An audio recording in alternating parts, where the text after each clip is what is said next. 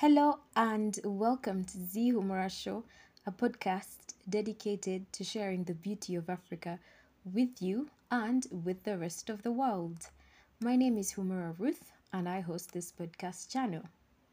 Now, like I have been doing for the past, I believe, two or three episodes, I will be doing today. I am going to take you to another tourist destination in Africa. This time I am bringing you home to Uganda, specifically to the Bwindi Impenetrable Forest National Park. Now, this is a UNESCO World Heritage Site that was declared in nineteen ninety-four and a treasure to both Uganda and Africa, and I believe the rest of the world. It is a national park that you will be able to find in the southwestern part of the country, which is incidentally, incidentally, or which is where I actually come from. And that is the part on the edge of the Rift Valley. So the park in itself covers about thirty-two thousand hectares, and it includes the Bwindi Impenetrable Forest. So I will be talking about both the park and the forest in itself. I also have to apologize. Once in a while, you'll be able to hear some sounds because I am recording from Um, a remote place, and I am in Uganda as well, and there are lots of birds. I once mentioned this, I've mentioned this several times, that Uganda is home to about eleven percent of the bird population in the world. We have cl- over five hundred bird species, so there's a lot of birds everywhere. So I think you just had one. Anyway, now Bwindi Impenetrable Forest, the forest, not the park, is an old growth forest, or as some would say, a virgin forest. So that's a pretty, pretty old forest that has not been tampered with. So it has been around for about twenty-five thousand years. It's pretty, pretty ancient. The name Bwindi originates from the Runyachitara language, which in particular the word Muyambi means a place of darkness. And that is because of how dense the, the forest treetops are, so it becomes a little bit dark on the inside. It's a high-altitude forest as well, and it is home to four hundred plant species and about four hundred fifty-nine mountain gorillas. So, in essence, the park is home to almost half of the world's population of mountain gorillas. Aside from mountain gorillas, you'll be able to find um, Uh, the colobus monkeys, you find chimpanzees, you find baboons, you find African forest elephants, which are slightly different from the African elephants. The African elephants are the second largest land animal. They're very big. They could weigh, I think, about six tons, whereas the African elephant, forest elephants, sorry, are relatively much, much smaller. And their tusks, um, they point a bit downwards, as opposed to the other elephants. Anyway, you also find antelopes. There's also about three hundred forty-six bird species. I cannot talk enough about birds in Africa. Um, there's also bird species that are endemic to the Albertine Rift. So if you're ever interested in that aspect of science, that's a pretty good place to start. And there's also more than two hundred butterfly species there. That's quite interesting. And to top it all off, there are three hundred twenty-four tree species. So that's also something, I think, if you love nature, if you love studying that sort of thing, it would be quite interesting for you. And according to UNESCO, the park in itself, not just the forest, the park is believed to have the highest number of tree species for its altitude in West Africa. So I think that's another reason why it's a treasure. Now, I believe you might recognize Bwindi Impenetrable National Park with mountain gorillas because they're uh, an endangered uh, animal species in the world, and you can only find them in the rainforests of Uganda, Rwanda, and the Democratic Republic of Congo. I beg your pardon. So they live in the mountains. You'll be able to find them in the mountains in those three countries, but not every mountain. So, um... Uh, you can find them in the Bwindi Impenetrable Forest National Park in Uganda. Then you'll find them also in the volcanic Virunga mountain range that stretches across the volcanic the Volcanoes National Park in Rwanda, the Magahinga Gorilla National Park in Uganda, and the Virunga National Park in the Democratic Republic of Congo. The good news is it's a dormant volcanic mountain, so do not be worried about that. Now, so if Bwindi in Uganda has about four hundred fifty-nine, four hundred sixty mountain gorillas. Magahinga has more than one hundred gorillas. It makes sense as to why Uganda is believed to have uh, almost half of the mountain gorilla population in the world, because there are about one thousand sixty-three mountain gorillas left. So Uganda has about half of the population, but you can be able to see uh, the others in Rwanda. You can also see, I'm not sure if you can see them in Congo, but you definitely should be able to see them in Congo. I've not yet done my research on Virunga National Park, but we should be able to cover that soon as well.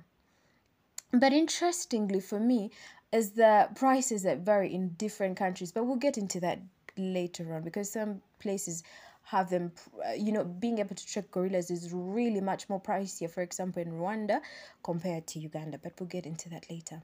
Let's talk about weather. Although Uganda is in the tropics, Bwindi is more often than not very cold, especially in the mornings and the nights. So you should be prepared for that. But it's not, okay, it is cold. Let me say it as it is. It is very, it's cold. For us, it is very cold. But of course, people who have stayed in, you know, very much, much more colder countries may not see as that being so very cold, but it is cold. So the coldest months you'd want to mark on your calendar are June and July. And that's cold for the forest. And the, I believe the mean annual temperatures there range from seven degrees Celsius to about twenty degrees Celsius. I don't know why sometimes you pronounce the word Celsius as Celsius. I am sorry. But seven degrees Celsius to twenty degrees Celsius. Yes. And then it also receives a good amount of rainfall, as does Uganda. But the forest in particular has about two, receives about two thousand three hundred ninety millimeters of rain of rain per year, I believe, and the rains usually come from March to May. You have short rains, and then the heavy rains are usually September to November. So maybe you'd want to do months in between, or March and May, whatever your preference is. It is up to you. But the good news is that the rain in the forest is not like heavy downpour that you would see in different parts of uh let me say Uganda, Rwanda, or Congo. It's usually just drizzles that talk, that take such a long time. All right, let's take a short break. When we return, I'll take you through a little bit more about the gorillas.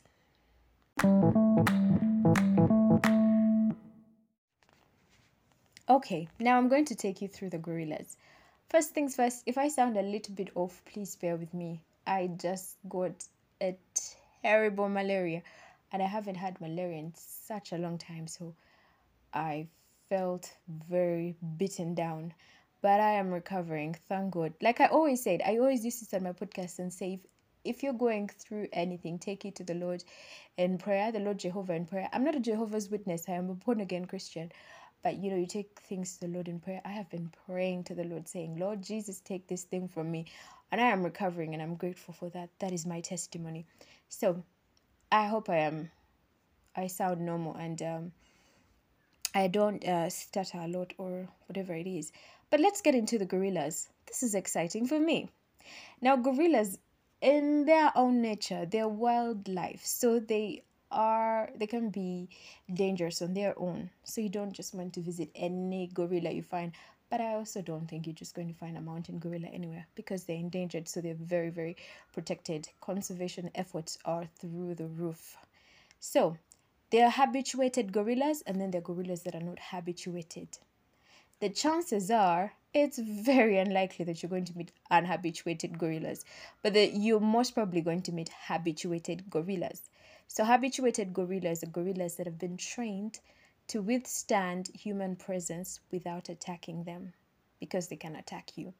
But you're going to meet habituated ones, so those are trained to withstand your presence. Now, the habituation process takes between fifteen to twenty-four months, and I know nothing about how they do it, but thank goodness it's it's possible. Now, um, I also have forgot, okay, yeah, I will talk about that later. You'll meet the habituated ones.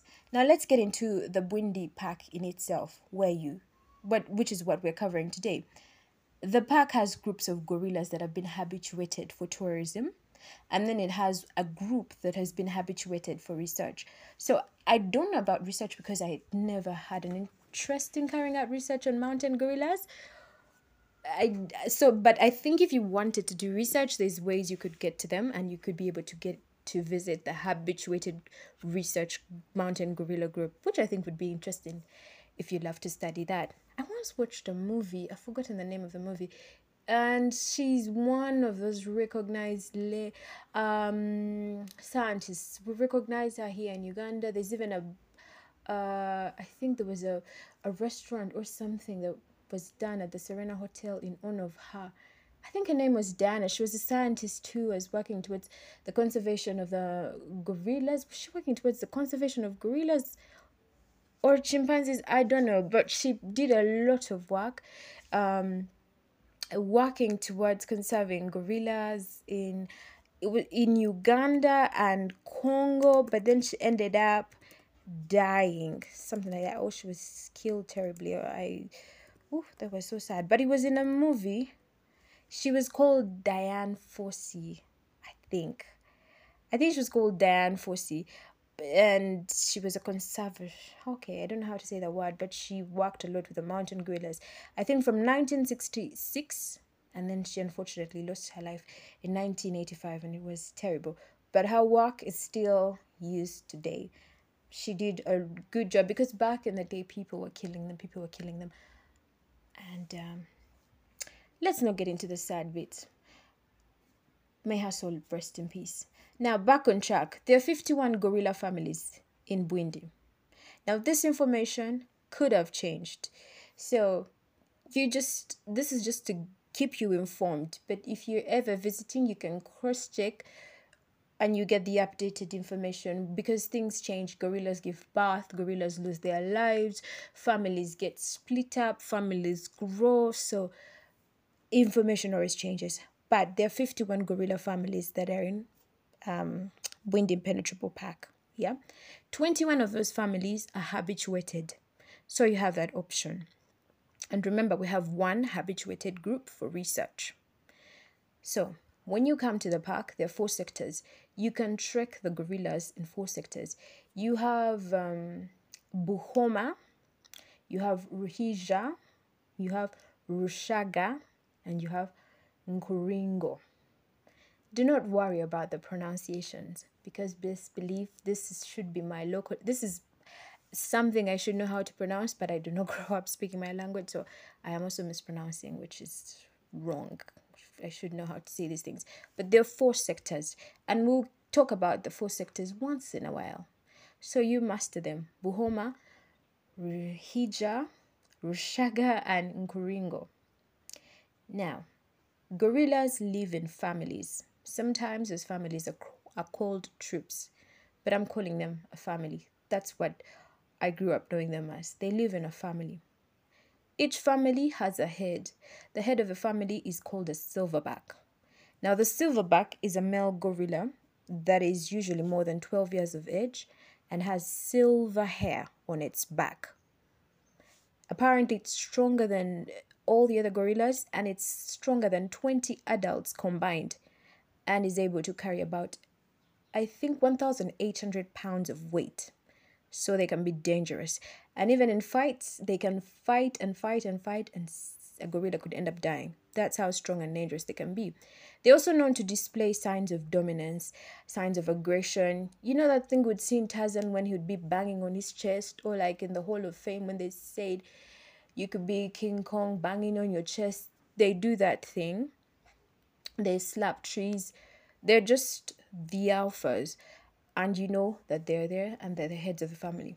Big tip, they have silver back on the silver hair on their back. So that's why they're called silverbacks. That's what I think. So, and the good news is they can live to up to forty years in the wilderness. So they last a good while with their families. So the silverback leads the family. He will pick out the place where the family should eat, where the family should sleep. He will defend the family. And like a lion, he has the right to feed first, because he's the head. When it comes to the younger male gorillas, they are known as blackbacks. Not bags, blackbacks, sorry. And they're usually between eight to twelve years. They don't have silver hair on their back yet, so they're black backs, and they're also subordinate to the silverback. They'll also provide backup protection to the silverback in case there's ever need for defending the family. In case the silverback dies, then the family, which essentially will be the females, will have to look for a new family to join. And that's, I think, for protection, to preserve the lineage, and it's just safer if you're in a family as opposed to living on your own. Now, a gorilla troop, or a gorilla family, as some would prefer to call it, like myself, usually has one silverback, but at times it can have more than one. And when they become too many of them, that's when conflicts arise, and then they split up, and then a new family is formed. It's they usually have one silverback at a time, but sometimes they can have more. Then you have the adult females, and then you have the females have their offspring. That's how a family would look like. And over time, this not over time, but the moment it's, it's a silverback in a family, he has the mating rights over the over the females in the family. Now, this is interesting because it has been noted that sometimes the females will fight for the male's attention, and in such moments, apparently, the males are able to come in and mediate. If there are many, if you have more than one silverback, they can intervene and mediate between the fights and perform their duties. Or sometimes the females could, you know, step it up a notch. Some females are quite flirtatious, in my opinion. They pass their lips, they maintain eye contact. Some mothers even make the first move. Others slap the ground to get the male's attention. That's how they do it. And um, it's never too early to give birth, but uh, usually they give birth at ten years of age, and then uh, and so forth as they grow on. So that's about it when it comes to gorilla family. I think you now have a pretty good idea of what they're like, but you probably will get more information from a tracking guide, from a tour guide, from wherever you get to see the gorillas, whether from the Democratic Republic of Congo, from Rwanda, or from Uganda. Now, according to conservation rules, at least here in Uganda, but they are subject to change, and they're also different in the different East African states, um... eight visitors are probably allowed to trek a group, but it's subject to change. And then you're usually supposed to be fifteen years of age and above to visit a habituated gorilla group, which makes sense. It's just safer for you, one. Two, trekking is not such an easy feat. It's actually recommended that you are a little bit more physically fit, because gorillas love to live on elevated places. They love, you see, that's why you hear you see them you hear about their location being in like the Virunga mountains. You know, you hear accommodation around those areas, and you they give you options to go gorilla trekking. That's where they like, so you like you should be able to bear that. And then three, you trek them for hours.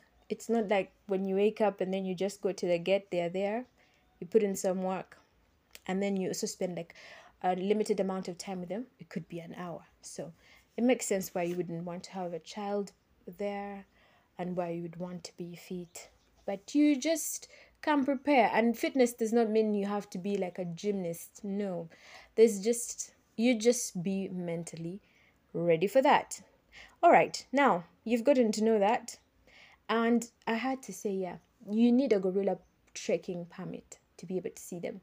You don't just pounce on them. You need a permit. And you could be able to get the permit from wherever you're going to uh, organize your trip from. All right, now let me give you some gorilla family names and share with you some families.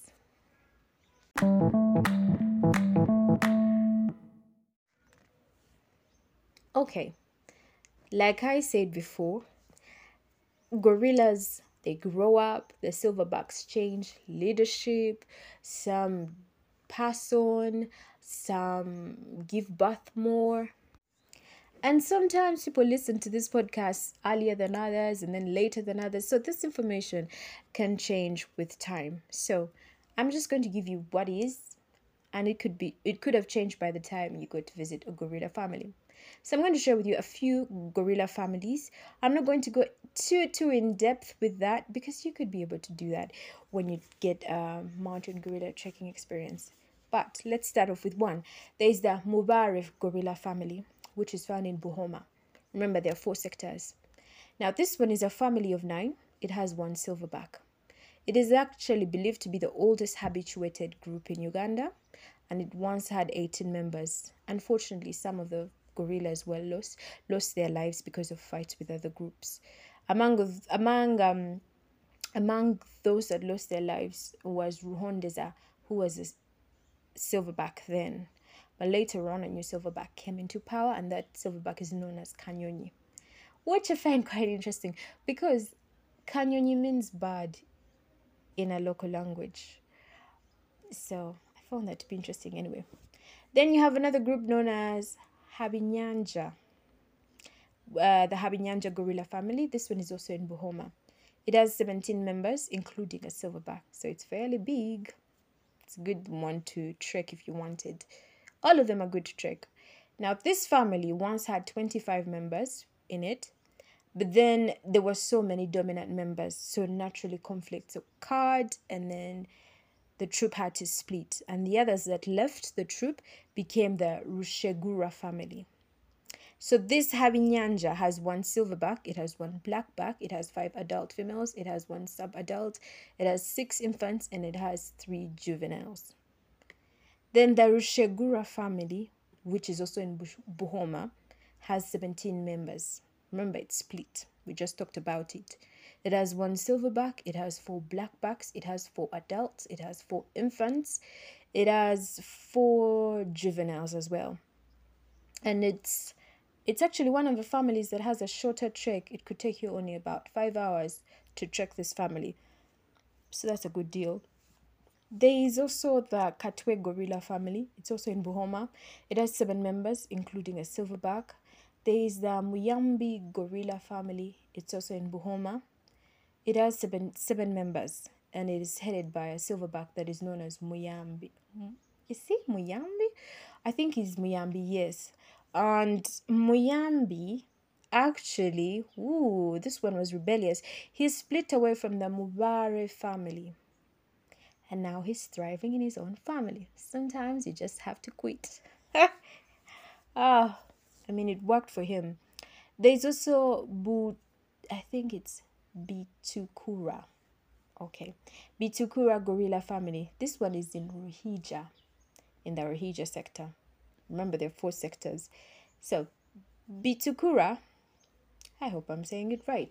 It is a family of thirteen. There are four silverbacks. There are four adult females. There are three infants, and then there are two juveniles. It was once larger than this. It, it was once, I believe, a family of twenty-four, but because of conflict, some members chose to leave. There is also the Oruzogo gorilla family, which is also in Ruhija. This one's fairly large, and it's quite popular because the, the younger ones are playful, so that makes for good observation when you go trekking. It has seventeen members, it has two silverbacks, it, but it works perfectly for them. It has two silverbacks, it has two adult females, it has two sub-adults, it has five females, five infants, and one juvenile. Then um, we talked about a research, uh, a habituated group for research. There is the Chaguliro gorilla family. It's also in Ruhija. Now this one has ten members. You have Ruhak, Rukara, who is a silverback. And then there are three adult females. Then there are two blackbacks. There are two juveniles. And then there are two infants. Now, originally, this group was headed by Rukina. But when Rukina passed away, Mukiza, who was young and, then, and also inexperienced, took on leadership. And then he was met with resistance. Later on, Rukira, who was original, no, Rukara, who was originally in the Bitukura family, he came in and took over leadership. Then the family was split into the Chaguliro A, which is under the leadership of Rukara, and Chaguliro B, which is under the leadership of Mukiza. So, I won't get into all the other families because there are many of them.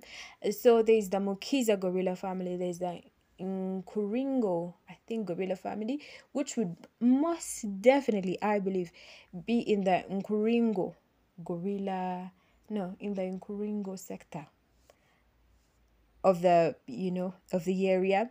There's a Bushaho gorilla family, there's a Nshogi gorilla family, and there's so many others.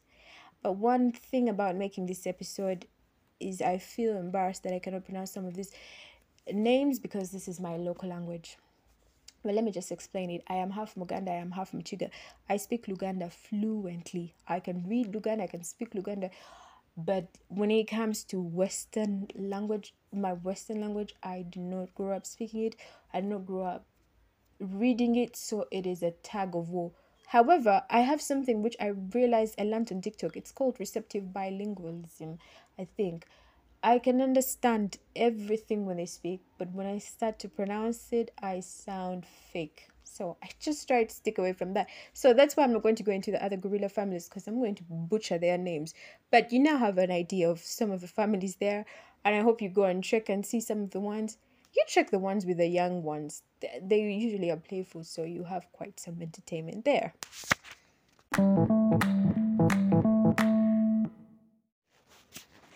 Okay, now we are away from trying to pronounce names. Let's get into the activities. That's so much a relief, of a relief for me. But I will work on learning the language. Actually, somebody even one time sent me, I think, a Runyankole Ruchiga dictionary, but that wasn't helpful at all because I do not speak Runyankole and I do not speak Ruchiga. So why would you give me that? It's like if you're trying to learn French and somebody sends you a Spanish-French dictionary, like how am I going to start with that? But anyway, let's get into the activities. I will share with you a few. First things first, what every what I would assume everyone would want to do is go gorilla trekking, because I'm thinking that's why you'd want to go there. So essentially, this is like a guided hike through the forest, obviously the Bwindi Impenetrable Forest, just for you to observe and at times interact with the mountain gorillas. But that interaction bit is very, very um just highlighted, because it depends on who, where you're going and who's taking you and who you're working with. So, and like I should, it should remind you, people always say it a lot, you should be a little bit fit because the terrain is rugged. Do they say raggedy or rugged? I don't know. Uh, but it's steep. Gorillas love to live on elevated slopes, and you trek them for a while, hours. It's not like you trek them for ten minutes. There's a bit of hours to it. Then you spend an hour with them and then you have to come back. So it's a bit of work, so just do that. But don't be scared. If you know you can do it in your heart, you'll be able to do it physically. So first, you get briefed by park rangers and safety guidelines. You get information on the expect on on the gorilla group you're going to visit, and you also be you talk a little bit more about your expectations. I mean, I don't think you should expect to go and hug a silverback. But yeah, so you, you have those expectations sorted out. Now, depending on how many you are, you'll be divided into small groups and then you'll be led by your guiders or trackers through the forest. Once usually, but once you locate a group, you spend a limited amount of time with it. And that's about usually an hour. You can even photograph them from a distance. Of course, you, your tracker or guide will guide you on that. And Uh, Yeah, then you'll be able to see the, the gorillas feeding, playing. That's why I said if you, I think it would be good if you went for a group with younger ones, many younger ones. So you see the kids playing and them just living life. Once you're done, you come back. But usually on your way back, you take a different route in order for you to experience other parts of the forest, which I think is a good, it's a good thing, right? Another activity is bird watching. For this one, you'll be accompanied by a bird guide who will locate and identify the various bird species for you to see. Now, this is usually done early in the mornings because birds are usually most active in the mornings. So you'll be able to go out and trek. Okay, you don't trek birds, but you go out and locate and identify different birds because there are about three hundred fifty bird species for you to spot here.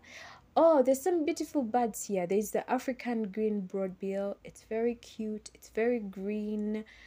It has a black beak that's so elegant. The beak is like very cute, and then it has cute black eyes. But it's tiny, but it's beautiful. There's a Shelley's crimson wing. There are different beautiful birds. If birds are your thing, This is a place to be. You also have opportunities to take photos of the colorful birds, you observe their behavior, and you hear them make their beautiful, beautiful sounds. So obviously your guide will share with you the details, will give you the information about the birds, including reasons as to why they behave the way they do. You'll also, you know, see the vegetation around you, which is quite breathtaking.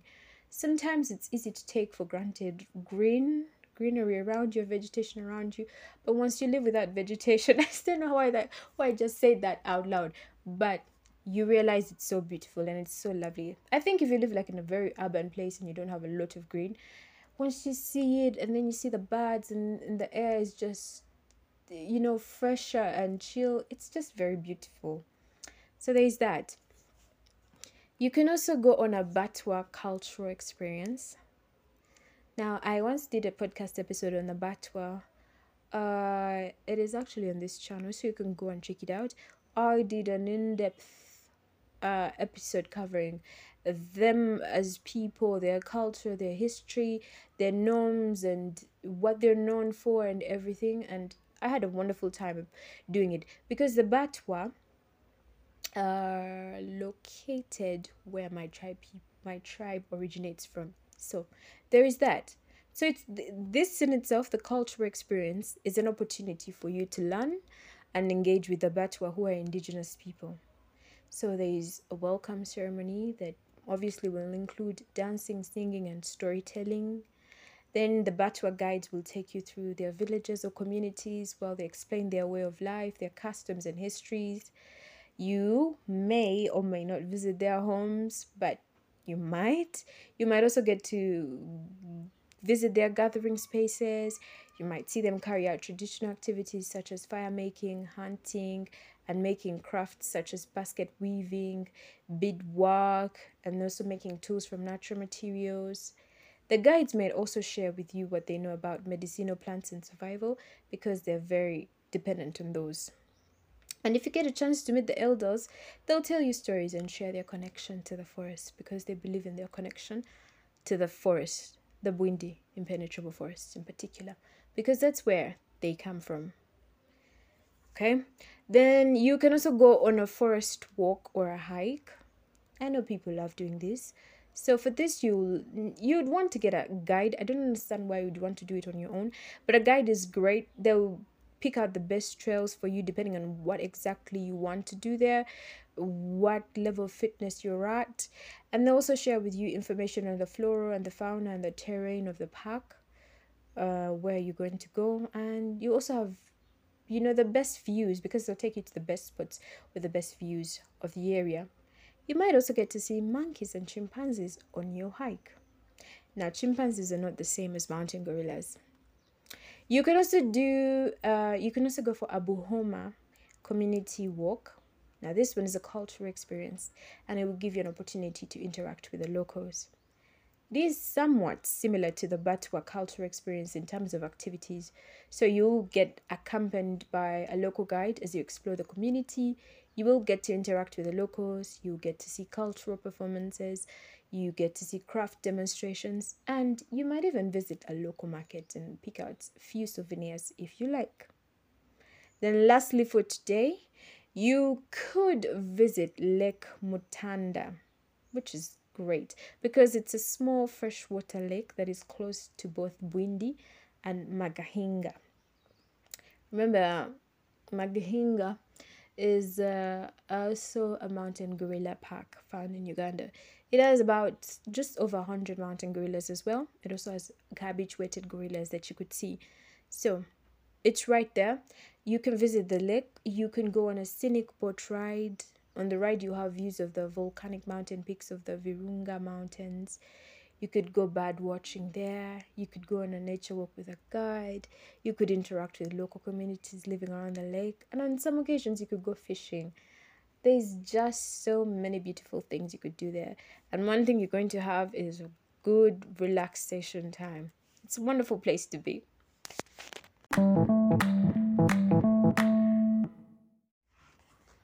All right, I have talked for such a long time.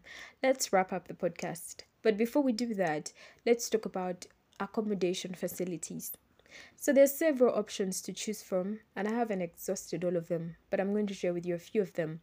And um, I'm going to give you price estimates. Please remember, these are price estimates. These are not the exact prices you find in these accommodations. They could be higher, they could be lower. They have nothing to do with me. I am just giving you an estimate for you to estimate. So first, I will give you one is the Buhoma Lodge. And because this one is located in the Buhoma sector of the park, and I chose to put that one in because I have been talking a lot about the Buhoma part of the park. Even the gorilla groups have given you to, the ones that have given you, shared with you, have been in the Buhoma sector and that sort of thing. So I thought, why not give you a lodge right there? So this one is located close to the entrance of the park, which means it's a good choice. Plus, it has lovely views of the park in itself and of the forest. It's also eco-friendly. Its prices vary depending on season, but they typically range from two hundred fifty dollars to five hundred dollars per night. You have Mahogany Springs Lodge, which is also in the Buhoma sector. It is surrounded by beautiful gardens. It has awesome views of the Virunga volcanoes. There's actually pretty lovely volcanoes to look at. The photos could actually make for great desktop wallpapers. So, in addition to that, the lodge in itself is involved with the local community, which I found quite endearing. Its prices range from two hundred fifty dollars to four hundred dollars per night. You have the Gorilla Forest Camp as well, which is also found in the Buhoma sector. It's a high-end luxury accommodation that offers personalized services. The best part about it is it's within the park. Its prices range from six hundred dollars to one thousand dollars per night. There's a Silverback Lodge. Woo, I like the name because we just talked about silverbacks. It's also in Buhoma. It's right, okay, it's not right, but it is near the entrance of the park, and it provides you with uh, cultural experiences with the local community, and it's pretty good. Its prices range from two hundred fifty dollars to four hundred dollars per night. There's also the Clouds Mountain Gorilla Lodge. It has panoramic views of both the Bwindi Forest and the Virunga volcanoes. It's a high-end lux luxurious lodge with large cottages, and it is committed to conservation, and it also participates in community development initiatives, so it has a lot going for it. Its prices range from six hundred dollars to one thousand dollars per night. There is the Rushaga Gorilla Camp. This one is found in the Rushaga sector. It's also close to the Rushaga Gorilla Trekking Area. So if we mention any Rushaga gorilla families, this would be a good place to stay at, don't you think? Um, and it's also a cottage type of accommodation. Its prices range from two hundred dollars to four hundred dollars per night. Then you have the Nkuringo, hmm? Bwindi Gorilla Lodge. This one, like the name suggests, is found is the is found in the Nkuringo sector of the park. Um, it has beautiful views of the Virunga volcanoes, which is a good thing to have, and it also offers cultural experiences and is involved with the local community.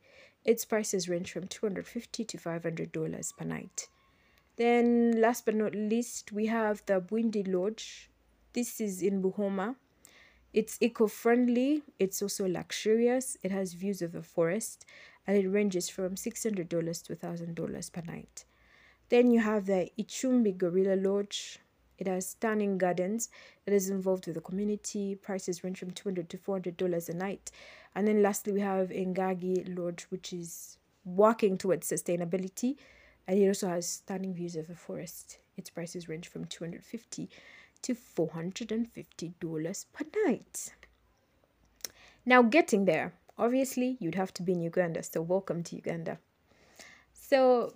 But um, usually when you come to Uganda, international guest, I don't, tourists, uh, you'd come through Entebbe. So, but the park in itself is found in Buhoma, at Buhoma, in Buhoma. So if you're coming in from Kampala, if you're using road, there's several routes you could take, but I couldn't mention all the road names because your driver is probably going to even change them anyway, but the journey could be long. I would just tell you that. There will be, could be seven to nine hours.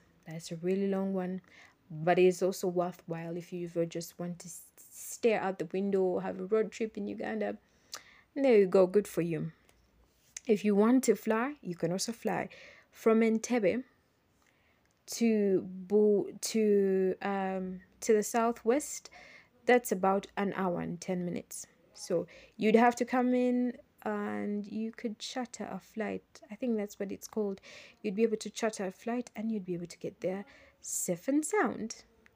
And I think that brings me to the end of this podcast episode.